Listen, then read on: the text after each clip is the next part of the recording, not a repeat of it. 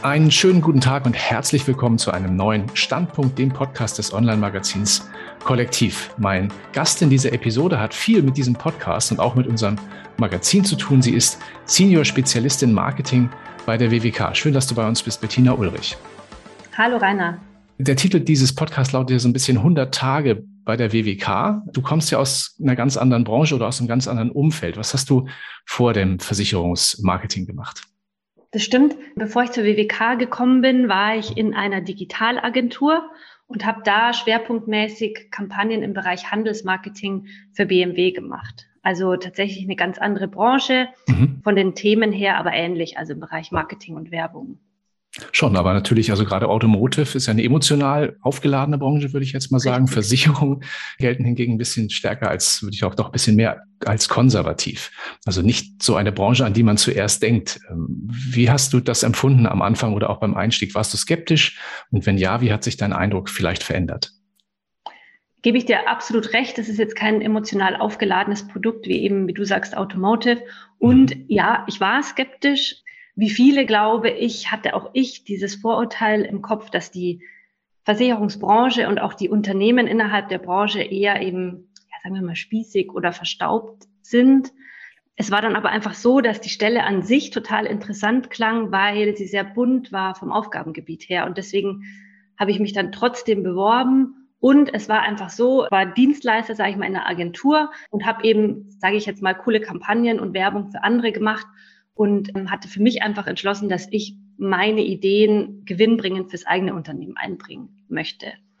Und dann hattest du ja noch gefragt, ob sich mein Eindruck verändert hat. Hatte nicht. nee, Spaß. Tatsächlich hat sich der Eindruck verändert schon beim ersten Telefonat mit meinem heutigen Teamleiter. Wir hatten ein total lockeres Gespräch. Er war extrem aufgeschlossen und das war dann auch wirklich was, was sich durch die kommenden Gespräche auch mit der Personalerin, mit der Alex Meyer dann gezogen hat. Es war eine extreme Offenheit da, war eine lockere Art, also eben nicht dieses spießige oder verstaubte. Wir hatten interessanten Austausch auf Augenhöhe. Ich hatte das Gefühl, sie interessieren sich auch wirklich ja für meine Ideen, für das, was ich zu sagen habe und deswegen ja, tatsächlich eigentlich ab dem ersten Telefonat habe ich gemerkt, hu, die sind ja ganz anders, als ich das vielleicht befürchtet hatte. Mhm. Das ist also gerade auch dieses Thema Seiteneinsteiger in der Versicherungswirtschaft, das kann ich durchaus bestätigen. Ich komme ja auch aus einem ganz anderen Umfeld und mhm. muss dann auch sagen, ja, also man ist dann überrascht, wenn man länger mit der Branche zu tun hat, äh, dass das doch eine sehr, sehr spannende Branche sein kann. Und auch als Aufgabenstellung für einen Marketer finde ich, ist das Besondere daran, also ein auf, emotional aufgeladenes Produkt wie zum Beispiel ein tolles Auto oder so, das, ich will nicht sagen, verkauft sich von alleine, aber ist was anderes, als wenn man so ein Low-Interest-Produkt wie Versicherung ja. vermarkten soll. Du hast ja. ja sicher besondere Erwartungen gehabt, als du in den Job eingestiegen bist. Wie war das bei dir? Hm. Also jetzt mal abgesehen von der Branche an sich, ist es für mich extrem wichtig gewesen und das ist auch so das eben, was schon in der Stellenbeschreibung rauskam und was auch in den Gesprächen rauskam, dass es eine sehr abwechslungsreiche Stelle ist. Und bei mir ist es nämlich einfach so, an dem Punkt, wo wahrscheinlich viele vielleicht in so eine Komfortzone kommen, wo sie sagen, jetzt ist eine gewisse Routine da, wird es für mich schnell langweilig. Und deswegen war das auf jeden Fall eine Erwartung, die ich hatte, dass die Stelle dann auch tatsächlich so abwechslungsreich ist oder das Aufgabengebiet, wie ich das eben erwartet hatte. Mir war es wichtig, dass ich die Möglichkeit habe, Neues zu lernen, und äh, meine eigenen Ideen einzubringen. Und ein ganz wichtiger Punkt war und ist bei mir einfach das Team, weil ich finde, wir verbringen so wahnsinnig viel Zeit in der Arbeit und wahrscheinlich mit wenigen Menschen auf dieser Welt so viel Zeit wie mit den Kollegen.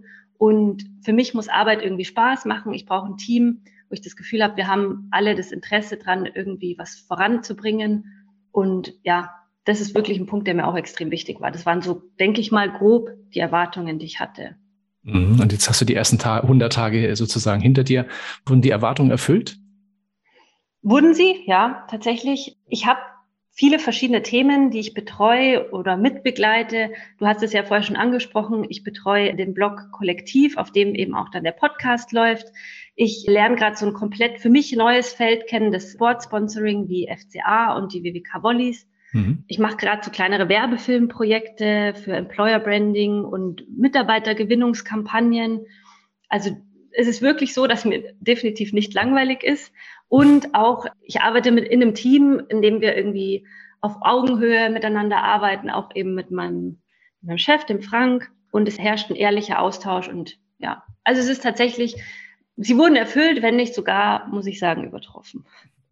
Hört sich gut an. Du hast, ja. bist ja in der Zeit eingestiegen ins Unternehmen, muss man sagen, auch so ein bisschen Corona belastet, würde ich so, würde ich so sagen, wo vielleicht noch nicht das ganze Team auch, auch vor Ort. Wie hast du denn deine Aufnahme im Unternehmen, auch im, insbesondere du hast das Team schon öfter angesprochen, wie hast du diese Aufnahme erlebt? Sehr herzlich. Und ich muss sagen, trotz Corona hatte ich das Glück, dass viele versucht haben, natürlich immer in Absprache, dass nicht zu viele Leute da waren, auch immer vor Ort zu sein. Gerade am Anfang war ich hauptsächlich im Büro, einfach um eben ein Gefühl dafür zu bekommen, wie ist die WWK, wie tickt die WWK, was, was, welche Menschen laufen da äh, durch die Gänge.